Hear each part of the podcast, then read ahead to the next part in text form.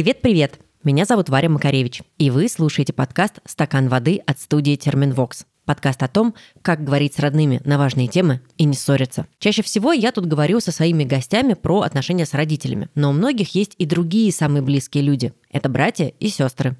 Мне очень повезло, и моя старшая сестра – моя подруга. Но так было не всегда. Как развиваются и как складываются отношения с нашими сиблингами? Могут ли родители навредить этим отношениям или наоборот наладить их? Нужно ли вообще стремиться дружить со своими сестрами и братьями или это совсем не обязательно? Постараемся сегодня вместе с Марией Зеленовой, клиническим и кризисным психологом, разобраться в этих вопросах. И маленький дисклеймер. В этом выпуске нас немного подвело качество звука. Очень надеюсь на ваше понимание.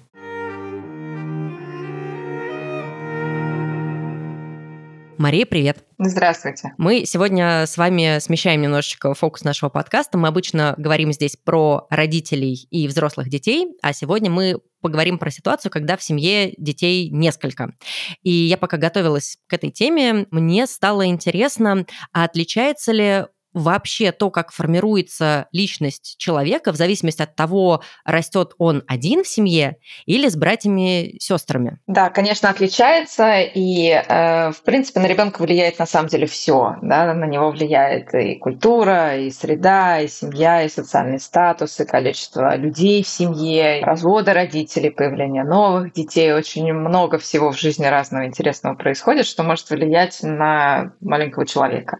Если мы говорим про сиблингов, про братьев, про сестер, то, конечно, тоже нельзя расти просто в вакууме отдельно, э, когда с тобой рядом живет другой человек, и когда приходится делить родителей, когда приходится учиться делиться своими личными вещами, своим пространством, когда дети наблюдают за развитием своих братьев и сестер, когда они включены в эту жизнь активно. Этого избежать нельзя, поэтому, конечно, это совсем другой формат отношений. Если ребенок один растет и совсем другая другая личность э, вырастает, если детей много, если их двое, трое, пятеро, десять и так далее. Но это прямо какое-то кардинальное отличие. Чем-то действительно дети, ну, сейчас их назову не совсем, может быть, корректно, дети-одиночки, да, которые одни были в семье, прям так кардинально отличаются от других. Есть ли какие-то, а, не знаю, черты характера, например, которые удалось лучше или больше или глубже прокачать тем, кто рос с сиблингами? Слушайте, ну это зависит, опять же, от э, самого человека. Конечно, есть определенные стереотипы. Считается, что старшие дети, они такие все себя ответственные, средние дети, они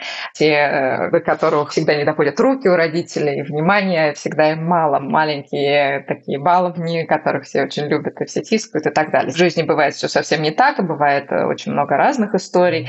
На характер, тем не менее, если мы говорим про поведенческие истории, появление братьев и сестер влияет очень сильно. И тут есть э, много разных нюансов. Ну, например, когда появляется брат или сестра, есть такой термин дезидентификация, так называемая. Это когда братья и сестры, особенно с маленькой разницей в возрасте, стараются максимально друг от друга, наоборот, отличаться. Да? То есть, э, если какие-то черты характера или поведенческие моменты у старшего преобладают, очень часто младший будет стараться делать э, наоборот, чтобы отличаться.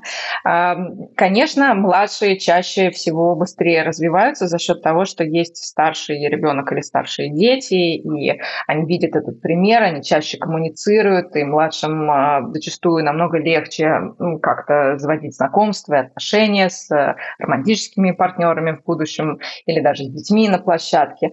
Просто за счет того, что коммуникации в их жизни намного больше. Даже на самом деле тело. Есть исследования, когда доказывается, что у младших очень часто намного более стройное тело за счет того, что они просто больше двигаются, потому что есть старшие, которыми надо успевать. Да, я это прочитала, читала, и поправьте меня, если я не права, как раз идея вроде бы в том, что это работает, если разница относительно небольшая, то есть когда дети могут играть друг с другом. Конечно, да. Но на самом деле, даже если разница побольше, все равно это действует примерно тем же образом, потому что малыши стараются успеть за старшими, они раньше начинают ходить, они раньше начинают ползать, они бегут за ними, потому что надо быть быстрее, шустрее, урвать кусок и так далее. Да, то есть это работает таким образом.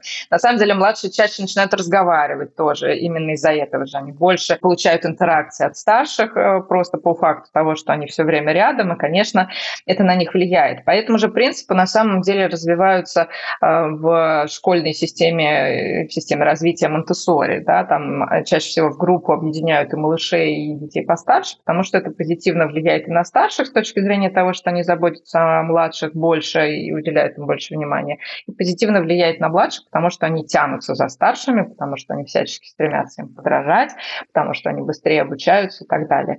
Да, то есть это действительно такой позитивный пример биологически у нас так принято.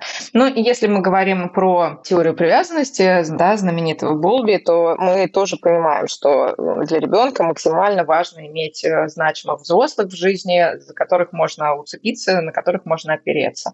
Конечно, вначале это мама, потом, если все складывается хорошо, то это папа, бабушки, дедушки и так далее. Очень часто старшие дети, они становятся теми самыми значимыми взрослыми, а, с которыми вот эта привязанность, она как раз у ребенка, у младшего устанавливается, и есть возможность тогда и на него опереться тоже. И, естественно, это приводит и к конфликтам тоже. Это не все так позитивно и радостно, потому что об них же нужно потом тренироваться, сепарироваться. Старшие проходят все то же самое с младшими, им тоже тяжело и, и, и сложно, тоже свои механизмы работают. Так что говорить о том, что те дети, которые этого опыта не имели, и те дети, которые имеют этот опыт, особенно в больших семьях, где много детей, он одинаковый, не приходится. Конечно, это совершенно разный опыт жизни. Ну вот как раз, мне кажется, один из э, стереотипов, который очень часто можно встретить про детей, которые росли в семье одни, что они вырастают эгоистами как раз потому, что у них, э, очевидно, нет вот этого опыта тесной коммуникации, заботы о ближнем и так далее. Есть ли какие-то подтверждения, что это правда так, или это действительно стереотип, почему-то сформировавшийся? Я думаю, что это стереотип, потому что, опять же, если нету какого-то навыка, это еще не значит, что ты такой по складу личности, по складу характера. Да? Это означает, что тебе этот навык нужно приобрести. И очень многие, кто вырастает без сиблингов, при этом мечтают о большой семье и с удовольствием ее себе организуют и радуются, наслаждаются, из них вырастают замечательные заботливые партнеры и замечательные заботливые родители. И наоборот, дети из многодетных семей очень часто не хотят такого удовольствия больше иметь в своей взрослой жизни стремятся к тому, чтобы быть максимально э, одиночками и на одном ребенке останавливаются или вообще становятся child Это окей. Почему? Потому что, опять же, это зависит от личности самого человека, от того опыта, который был. Он может быть позитивный, он может быть негативный, он может быть разный. И от того, насколько у человека действительно прокачан этот самый навык, да, потому что очень многие, которые росли одни, они не вырастают эгоистами, они достаточно эмпатичны, просто у них нету такой тренировки, скажем так, этой самой эмпатии. И наоборот, те дети, которые росли с братьями и сестрами, у них, возможно, этой эмпатии тоже как бы нету, но их вынуждали все время ее прокачивать и говорили, вот уступи там младшему или сделай что-то для младшего, для старшего. И потом это дало, наоборот, негативное влияние, и в итоге ребенок вырастает и говорит, не хочу больше с кем делиться никогда, и все, теперь только для меня идет эгоизм, пожалуйста. Вот мне как раз было интересно, действительно, у детей, которые растут с сиблингами, у них э, постоянная, как вы сказали, идет вот эта тренировка, им нужно делиться, им нужно уступать. А, Причем очень часто родители или бабушки, дедушки сами произносят вот эти фразы «уступи, он же младший», или «уважай старшую сестру», или «отдай ей, она же девочка». Насколько вообще тактично, уместно и правильно делать акцент на пол и на возраст э, другого сиблинга? Что скажете? Ну, что касается пола, то это вообще такая бы тяжелая, э, наверное, дискуссия и в отношении взрослых-то людей, да. Здесь в данном случае я более э, феминистских взглядов, скажем так, а, и в большей степени за равноправие и за то, чтобы женщинам уделялось определенное внимание как личностям, а не только по полу, да. Но есть семьи с более консервативными, например, взглядами, это тоже окей, и, конечно, у них есть свои традиции, свои порядки, свои законы внутри семьи, внутри культуры, внутри страны, например, и мы тоже не можем э, ругать их и говорить, что нет, все, все перечеркиваем, так неправильно, детей растить так нельзя. Нет, конечно. Поэтому это это очень интимная зона, и каждая семья организовывает порядки, что касается гендерного воспитания в согласии с своими взглядами и с нужными ребенка, надеюсь, тоже. Да? А вот что касается возраста, да, здесь я вполне могу прокомментировать, потому что дети остаются детьми в любом случае, особенно когда появляется младший, и чаще всего у родителей сдвигается вот этот фокус внимания на младшего по необходимости, потому что младший действительно сможет выжить в буквальном смысле этого слова, если его не брать на ручки, если его не кормить, если его не переодевать, если его не мыть, если не уделять ему внимания, а старший вроде ходит сам, ест сам, все делает сам, уже вроде как-то можно успокоиться, и появляется вот это ощущение нужности, необходимости постоянно заботиться о младшем и достаточно спокойное, ровное отношение к старшему. И детьми очень часто, конечно, это воспринимается болезненно, и появляется вот эта самая ревность, и появляется обида, ощущение ненужности, потому что, ну как же так? Даже в Инстаграме, я знаю, ходят очень забавные видео, когда мама целует э, малыша там в пяточку, и старший огромного 43-го размера подставляет свою вонючую пяточку тоже в том числе, потому что считает себя малышом. Да. Я тоже видела эти видео, очень люблю их. Очень они милые, да. И на самом деле это работает примерно тем же самым образом. Очень часто старшие дети требуют попробовать молока, например, э, раз уж младшего тоже кормят, даже если они уже почти подростки, например. Или старшие дети требуют, чтобы их тоже там э, целовали тискали, забирались на ручки, хотя их уже не поднять физически просто. Да? Почему происходит? Потому что вот такой откат, да, деградация. Потому что очень важно почувствовать себя тоже нужным, очень важно вернуться к вот этой первоначальной привязанности, очень важно э, понять, что ты равнозначен и равноценен, потому что как бы не хотели, как бы не просили, да, там э, старшие заполучить брата или сестру, конечно, в любом случае это решение родителей, и в любом случае они не отдают себя чувству, что это такое, что это навсегда,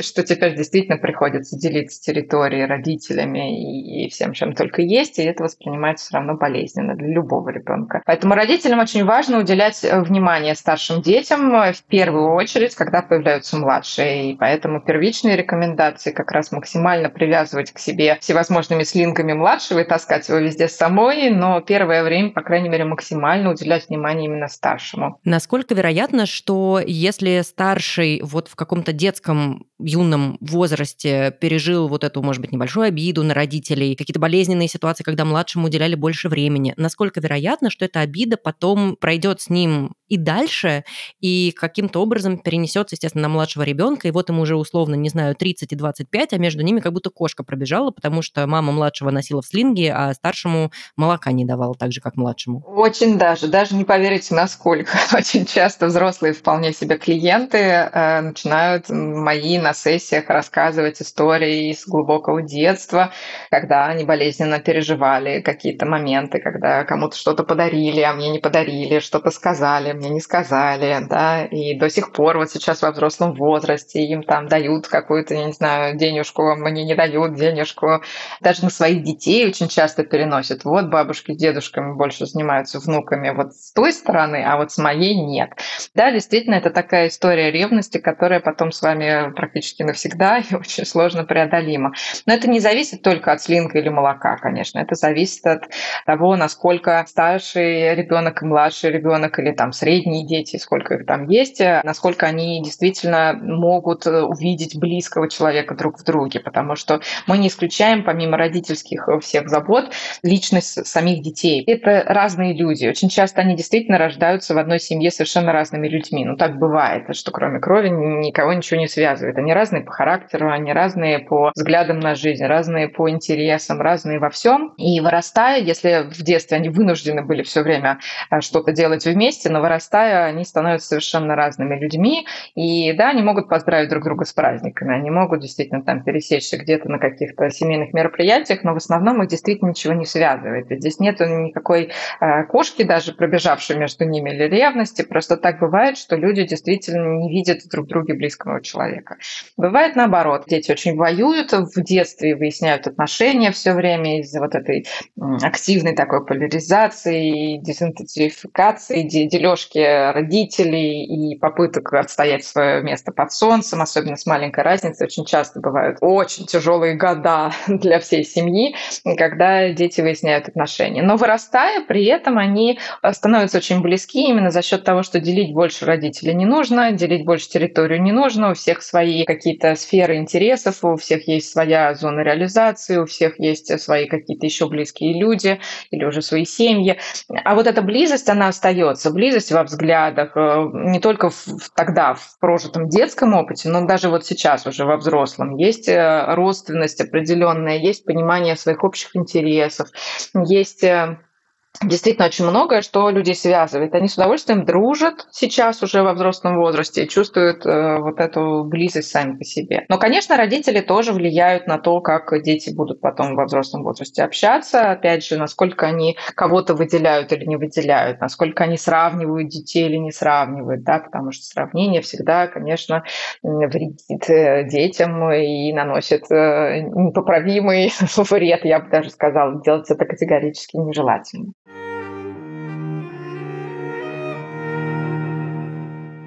Вот я тут как раз хотела поделиться с вами историей нашей подписчицы, которая, в свою очередь, рассказала, как она решает какие-то конфликтные ситуации между своими детьми. Я вам сейчас поставлю это аудио. Мне интересно, что вы на него скажете. У меня двое детей, сын и дочь, 10 и 8 лет, разница в возрасте небольшая. И я вот всегда стараюсь избегать классического вот этого вот э, «уступи, ты же старше». Я сама старший ребенок, и мне в моем детстве было невдомек. Да почему же я всегда не в равных правах, что это за пожизненное такое наказание уступать только потому, что вот мне довелось родиться первой. Своим детям э, так я не говорю никогда. В конфликтных ситуациях между ними обычно я говорю, что у меня два ребенка, что я их обоих одинаково люблю. Никогда не хочу рассудить их нечестно. Поэтому мы вместе с ними рассуждаем, пробуем найти выход из конфликтов. Никаких намеков на уступки того, кто старше или по половому признаку. Обнимаю, жалею обоих одинаково. Я думаю, вне зависимости от возраста, каждому ребенку нужно демонстрировать родительскую любовь, поддержку, понимание. Тогда дети не будут чувствовать себя ущемленными по сравнению с другим ребенком. Им нечего будет делить, не будет копиться недовольство, обида. Пока не знаю, получится ли у меня сделать так, чтобы мои дети оставались дружны, когда повзрослеют. Это хороший метод рабочий. Очень осознанная, вдумчивая мама с очень осознанным, вдумчивым подходом. Я его полностью поддерживаю, потому что детям с маленькой разницей в возрасте, даже с большой, конечно, важно чувствовать себя в равных правах всегда, потому что это структура семьи. Дети, они находятся на одной иерархической лестнице в любом случае. Не старшие или они средние, младшие, что там с ними происходит, все равно не дети. Должны быть взрослые, как опора определенная, да, но пока родители живы, слава богу, могут, то все-таки дети находятся абсолютно в одинаковой ситуации. Если случаются какие-то конфликты, конечно, важно разбираться, а не просто отмахиваться и говорить, они там как-нибудь сами, либо младшему надо все время уступать и защищать младшего, потому что он просто младший. Единственные ситуации, когда это необходимо делать, это если мы говорим про силу, особенно если мы говорим про мальчиков очень часто, да, конечно, здесь приходится иногда младшего изымать чисто физически из этой ситуации, чтобы все стали живы, потому что сила совершенно неравная. Но и тут тут же все равно, конечно, даже изымая, важно не просто взять на руки, например, да, потому что тогда родитель объединяется с э, малышом, и дальше выяснять отношения, что там произошло со старшим. Получается, все равно вы даже физически становитесь на одну сторону с младшим и отчитываете старшего, да, важно тогда младшего и изымать, успокоить, отнести куда-нибудь посадить на детский стульчик, например, или в манеж, и дальше потом тогда уже выяснять отношения, объяснять, что произошло, и разбираться, разбираться, разбираться.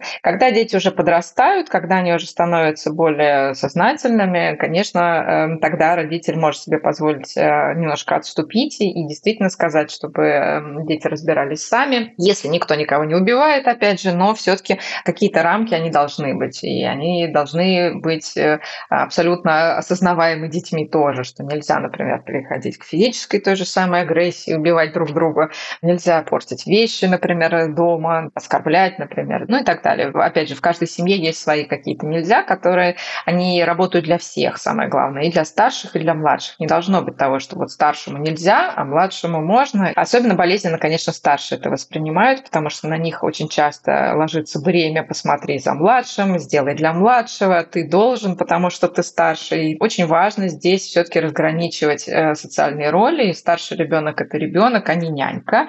Старший ребенок это все-таки не второй, не третий, не десятый родитель. В любом случае, это просто ребенок. Заводя детей, тоже важно это понимать, и важно тогда находить помощь в ком-то другом по возможности все-таки, а не в старших детях.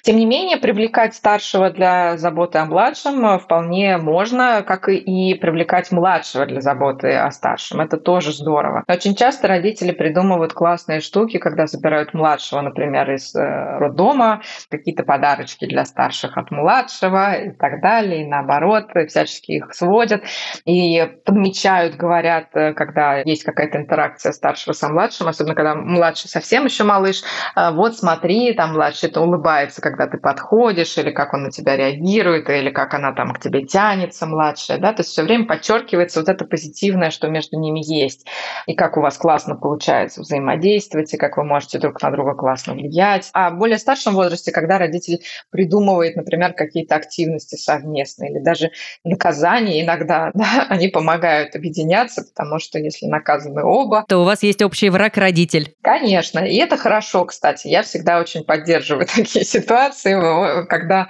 дети объединяются против родителей. Это на самом деле позитивно в каком-то смысле, не доходя до крайности с точки зрения, опять же, организации какой-то совместной деятельности. Вы вместе убираете кухню, раз уж вы там ее разбомбили. Ну да, мне кажется, что это превращает детей в такую единую команду. Я сейчас даже стала думать, что у нас с сестрой были такие же ситуации, и это правда очень классно. Это классно, да, это здорово. Родители очень часто нервничают из-за этого, и тоже на консультациях часто спрашивают, а как же вот теперь, раз вот они так объединяются, я всегда их успокаиваю, говорю, что это хорошая история, потому что у них есть близость определенная, у них есть понимание друг друга, у них есть поддержка друг другу. На самом деле иногда оно как раз и вылезает вот в таких странных ситуациях. Казалось бы, брат с сестрой или два брата, две сестры все время выясняют отношения и ссорятся, но когда появляется какой-нибудь сосед или одноклассник, даже не обязательно родитель, кто-нибудь третий появляется на их общей территории, они вдруг объединяются становятся очень дружными и защищают друг друга и проявляют друг к другу э, большое внимание и заботу.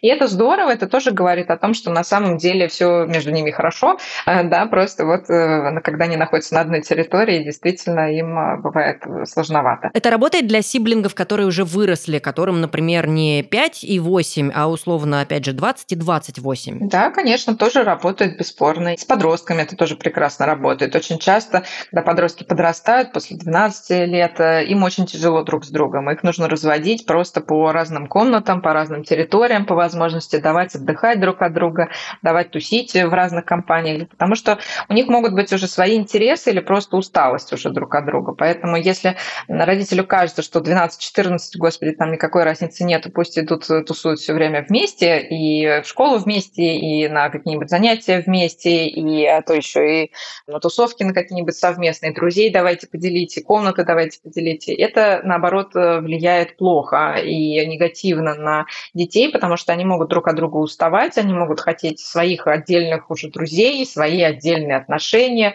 мальчиков, девочек каких-нибудь, которые ему нравятся, свои какие-то интересы и так далее. Да? То есть э, важно смотреть, наблюдать за ними, прислушиваться к ним и видеть, когда они друг от друга устают, и не призывать насильно к тому, чтобы они обязательно были вместе, а помогать им все-таки как-то свое собственное я найти, идентифицироваться, а не только зависеть друг от друга. Это всегда влияет лучше. Я хочу поделиться своим опытом. У меня есть старшая сестра, и у нас э, достаточно большая разница в возрасте, 10 лет. То есть у нас все время были разные интересы, просто потому что, когда мне было 10, и я ходила в третий класс, ей было 20, она жила какой-то своей интересной, свободной жизнью, и мы, в общем, не сильно вообще пересекались.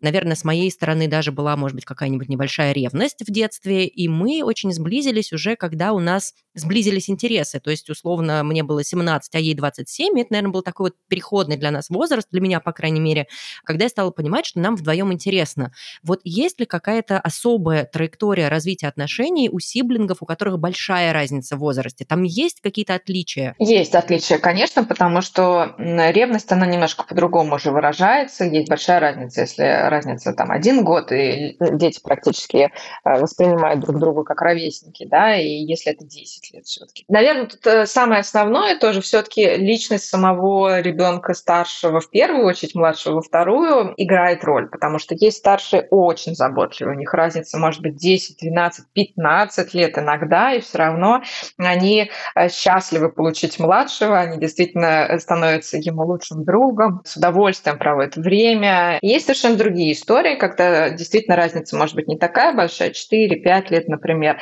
ну такая средняя, назовем ее так, но тем не менее она является решающей за счет того, что старший ребенок, он очень самостоятельный сам по себе, самодостаточный, у него нет никакой потребности э, заботиться о ком-то в этом возрасте, по крайней мере. Есть ревность, например, или даже может ее не быть, просто люди становятся, опять же, разными, далекими. И вырастая, когда это даже уже 14, 15, 16, 20, 30, 40 и так далее лет, это играет решающую роль. И старший не тянется к младшему, младший тоже, естественно, вырастает, понимает, что нету смысла тянуться к старшему, потому что там особенной отдачи тоже нету, и, в общем-то, все заканчивается на поздравлениях с праздниками, на этом все, и люди становятся чужими. Поэтому не нужно здесь винить родителям, наверное, себя, если вдруг что-то пошло не так, и не сводить никого насильно, самое главное. Да, можно предоставлять ситуации, когда дети могут друг друга лучше узнать, ситуации, когда они могут провести это время вместе, когда они могут играть вместе, помогать им раскрыться, помогать им друг друга узнать, помогать решить какие-то вопросы. Имеет смысл это делать, когда дети уже взрослые, ну, опять же, я все время возвращаюсь там к нашей аудитории, да, например, сиблингам 20 и 30, вот имеет ли смысл родителям устраивать такие ситуации или какие-нибудь семейные посиделки, просто чтобы их как-то сблизить, или это уже не имеет смысла? Я думаю, что после определенного возраста, да, достаточно сознательного, после 20 лет условно, когда заканчивается пубертат, э, все-таки это в большей степени ответственность э, самих детей видеть, э, чего они хотят от этой жизни. Я всегда за семейственность, за то, чтобы люди старались, раз уж они организовали семью, да, уделять этому определенное внимание в любом возрасте, конечно. Но это всегда дело добровольное, поэтому одно дело, когда человек э, сам взрослый показывает пример э, своим детям тем, что он э, сам звонит, он сам пишет, он сам беспокоится о своих родственниках, он сам с удовольствием всех собирает у себя, и гости какие-то есть, да, есть какие-то мероприятия, есть игры, совместное времяпрепровождение качественное, да, то есть это обычная нормальная рутина в жизни. Тогда и ребенок вырастает с ощущением того, что это нормально. Неважно, мне там 20, 30, 40 лет и так далее, у него есть понимание, что да, на вот эти мероприятия, конечно, мы все собираемся вместе. Конечно, мы звоним друг другу просто потому, что это часть моей рутины, как зубы почистить, да. При этом есть другие ситуации, когда это было навязано или когда это оставило какой-то негативный след, и вырастая, дети принимают решение, что мы так не хотим, мы хотим как-то иначе. Это тоже окей, это их взрослое решение, поэтому, конечно, родителям уже не стоит взрослых сознательных э, людей поучать, как нужно строить отношения с кем бы то ни было, да, и дать этому тоже какое-то время пространство.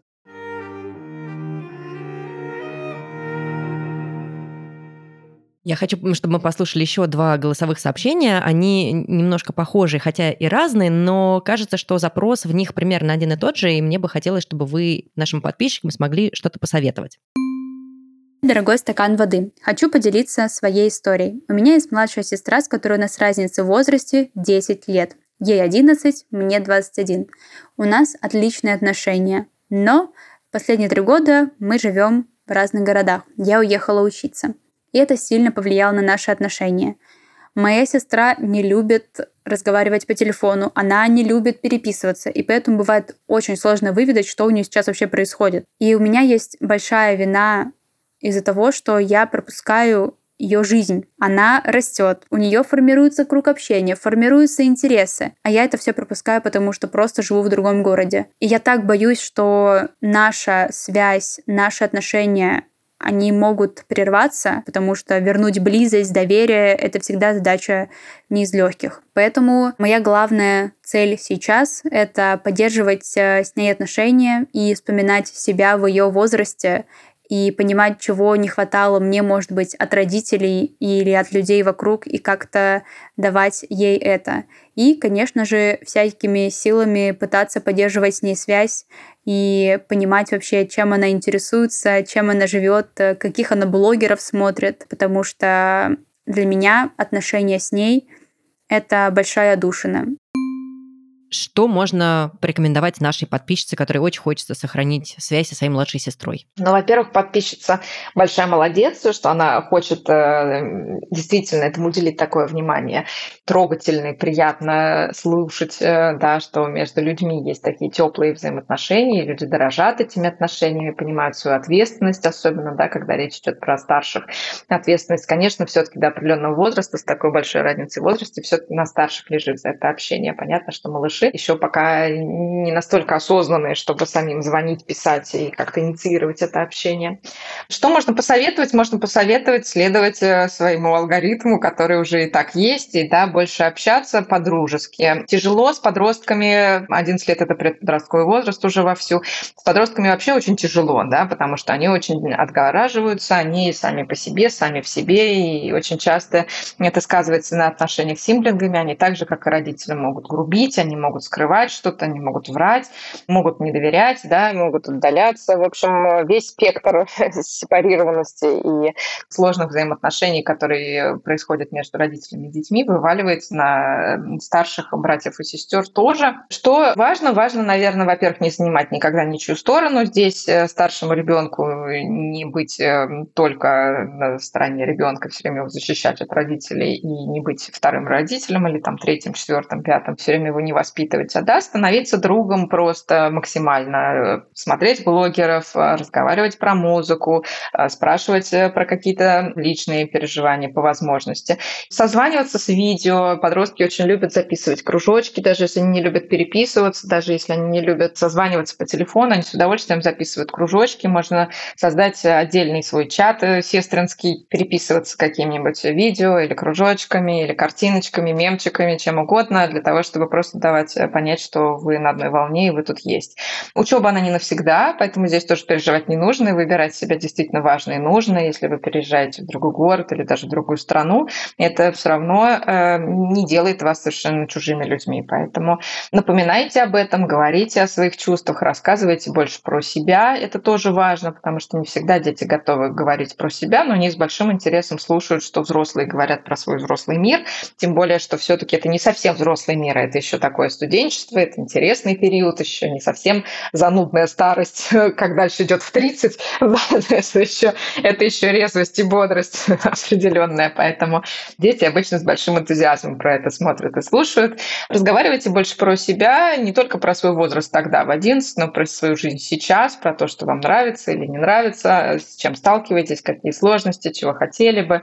И ждите, потому что ребенок тоже растет, конечно, в определенном возрасте, он тоже будет будет испытывать э, сложности какие-то э, с вами в коммуникациях, но в определенном возрасте, наоборот, он будет э, чувствовать, что есть еще один человек, который любит, и еще один человек, к которому можно обратиться за чем-то, к которому можно потом приехать в другой город или даже в другую страну при необходимости. Это классный experience. Какие ситуации вот за последние полтора года тоже часто происходят. Тогда еще одно голосовое с одновременно похожей и все-таки другой ситуацией.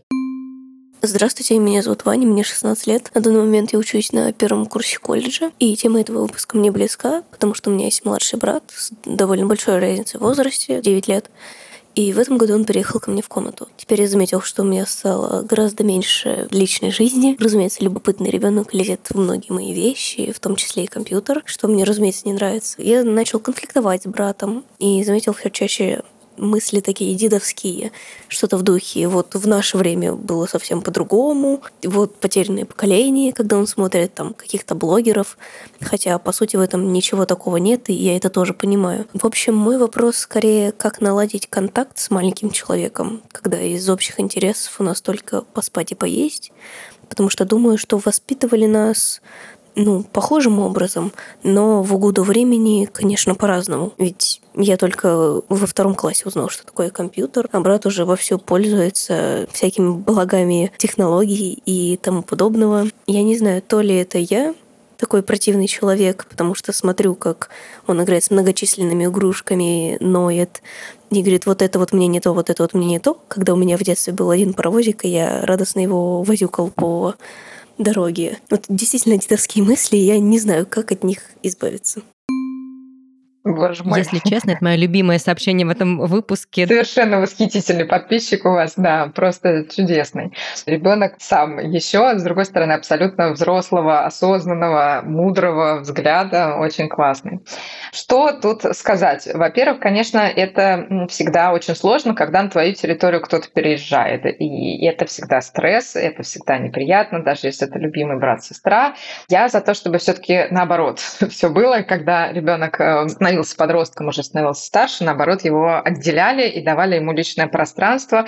Чаще всего делают, э, к сожалению, из э, соображений удобства, да, наоборот. Ребенок сначала, пока совсем малыш, с родителями в одной комнате э, спит и существует, а когда подрастает, его отделяют уже к старшему. Получается совсем все не очень. Конечно, жилищный вопрос испортил много семей, мы это все понимаем, да, и здесь советовать ничего нельзя, но какое-то личное пространство все-таки старшему организовать необходимо. Это задача родителей в первую очередь.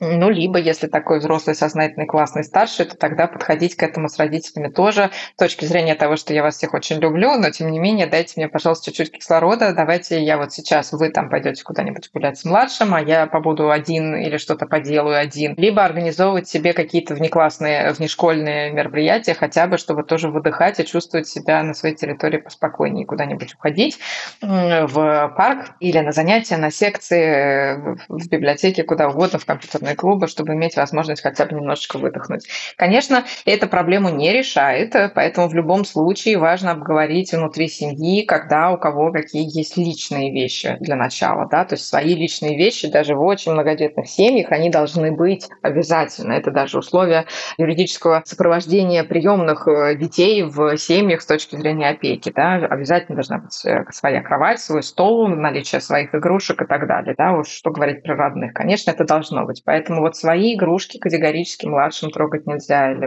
игрушки младшего какие-то определенные свои а, тоже трогать старшим нежелательно. Это важно проговаривать и четко на этом настаивать. Залезать в столы, например, или трогать какие-то свои средства личной гигиены, делить э, там зубные щетки или еще что-то, косметики.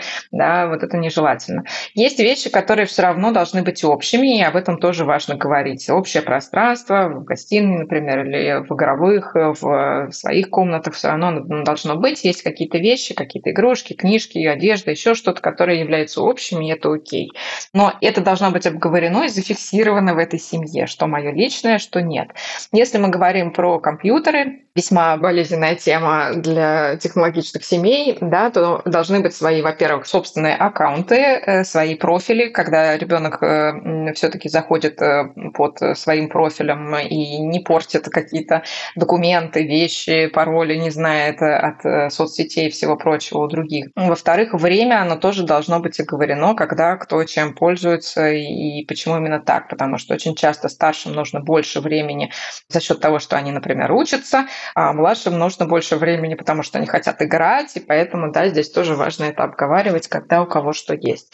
Что касается именно возмущения по поводу того, что современные дети такие избалованные, скажем так, да, нежели старшее поколение, конечно, подрастая, становясь более осознанным, любой э, ребенок, э, он размышляет э, про свое детство тоже, он размышляет про свои отношения с родителями. И на фоне младших детей очень часто эти размышления становятся более критичными, видя эту разницу и не очень помня, как с ним обращались в этом самом возрасте. Особенно если разница, опять же, большая, подчеркну. Плюс, конечно, время идет и развивается, и технологические особенности возрасте, и игрушки, наличие их, и социальный статус родителей, это все, конечно, тоже влияет и сказывается, и ребенок не всегда принимает, да, почему в моем детстве этого не было, есть у меня это сейчас, или есть у моих братьев и сестер сейчас, и почему так несправедливо жизнь вообще. Это правильный такой этап взросления, мне кажется, да, э, принятие этой несправедливости в жизни вообще, что, к сожалению, чего-то не досталось того, чего могло бы достаться или достается сейчас кому-то другому. Ну вот понятно, что сиблинги, естественно, достаточно много смотрят э, друг на друга, и, может быть, э, младшие на старших даже чуть пристальнее и внимательнее. И я подумала, что бывает такое, мы, кстати, даже делали про это отдельный выпуск, мы говорили про жизненные сценарии. Бывает такое, что мы как-то неосознанно повторяем жизненные сценарии собственных родителей. А есть ли что-то похожее у сиблингов? Может быть, как раз при большой разнице в возрасте это случается, когда ты растешь и видишь, как твоя старшая сестра или старший брат уже чего-то добился, э, не знаю, выработал какие-то паттерны поведения по жизни, и ты потом неосознанно как будто бы стремишься сделать то же самое. Вот когда я говорила про дезидентификацию, это как раз ровно противоположный процесс, потому что как раз э, сиблинги, они стараются сделать наоборот. Если э, старшие дети все из себя прилежные, хорошие, умные, все у них замечательно, в учебе, например, очень часто младшие идут в разнос, и у них как раз все совсем не замечательно. И наоборот, у детей с более маленькой разницей в возрасте как раз больше мотивации быть похожими в чем-то и конкурировать и соревноваться здесь в данном случае, кто лучше, нет, я тоже здесь могу, я тоже буду здесь лучше.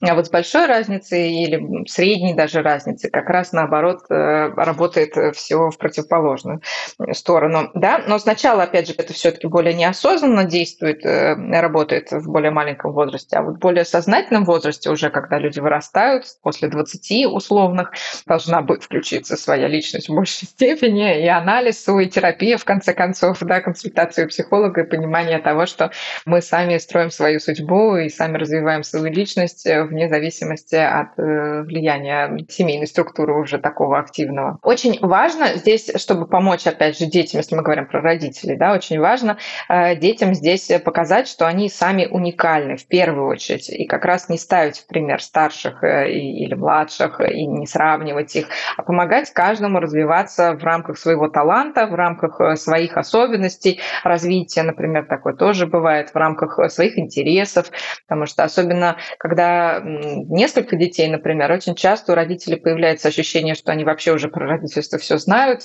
давно, и поэтому старшие дети вроде как выросли по этому сценарию, и вообще все прекрасно было, почему с младшим я должна или должен делать что-то по-другому, а младший рождается вообще совершенно другой, дает жару вообще всем, и все в полном шоке, как же так?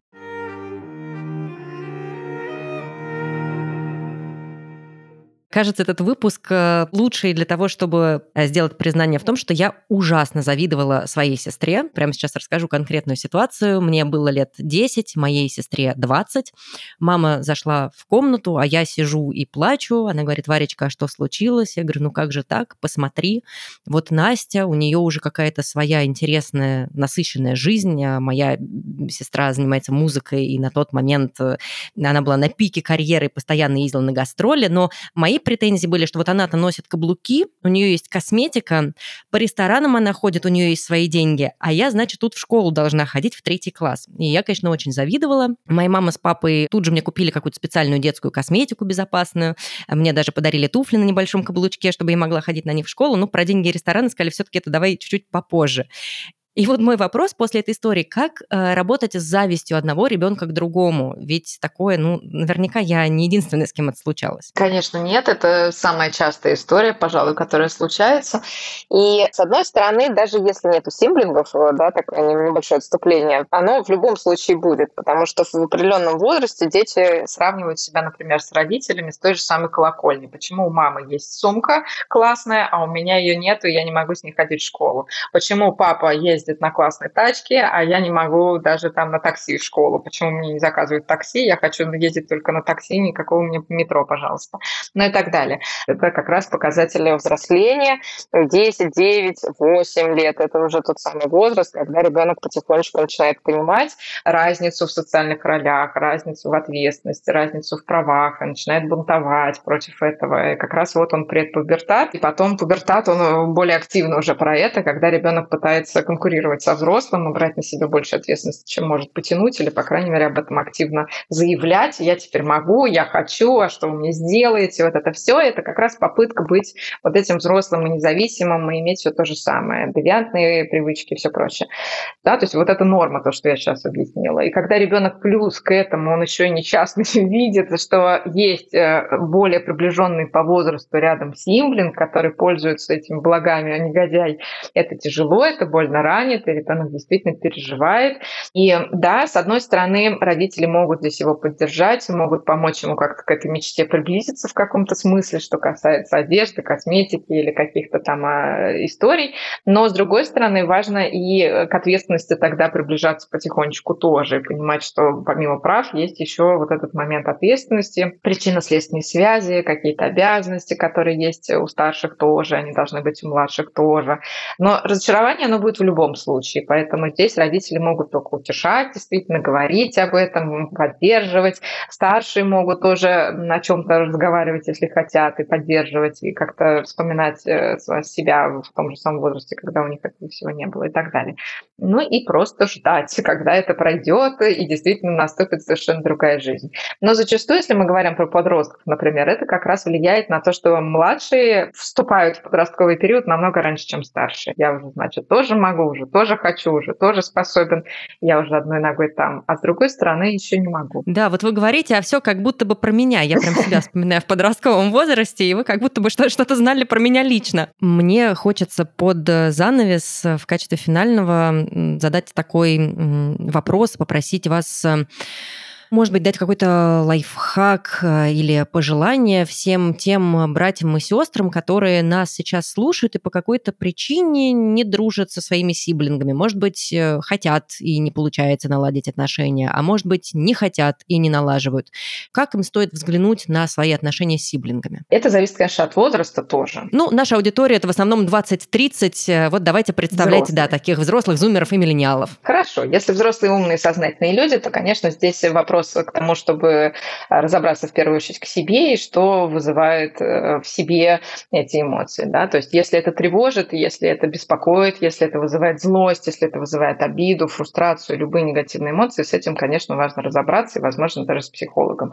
Просто лично для себя. Это не означает, что отношения с сиблингами наладятся, но это означает, что будет, по крайней мере, спокойствие внутри и понимание, почему я чувствую именно так, и действительно ли я имею на это право. И, во-вторых, если есть желание действительно эти отношения все-таки налаживать или возвращать, реанимировать или устанавливать, если их никогда не было, то никогда не поздно. И об этом тоже важно помнить. Можно прийти, можно позвонить, можно поговорить, можно обсудить, если не знаете что. Можно начать с того, что происходит сейчас, а потом уже откатываться в те года, которые вы пропустили друг для друга, и выяснять уже потом в конце, что там было когда-то в далеком э, прошлом. Можно вообще до этого пути не доходить, а просто начинать общаться и знакомиться с этими людьми как с новыми новыми людьми в вашей жизни, так же, как вы делаете со всеми другими, просто подружиться с нуля, что называется, потому что, да, много воды с того времени утекло, и люди меняются, и люди развиваются, и люди растут, и, возможно, сейчас эти люди будут вам действительно близкими и будут вам друзьями не потому, что они действительно симблинги, а просто потому, что они классные, они, так бывает иногда. Мария, спасибо огромное. Надеюсь, что все, кто нас слушал, у кого были какие-то вопросы, что они нашли для себя ответы в том, что вы сегодня говорили. Спасибо вам большое за этот разговор. Спасибо за приглашение, было очень интересно.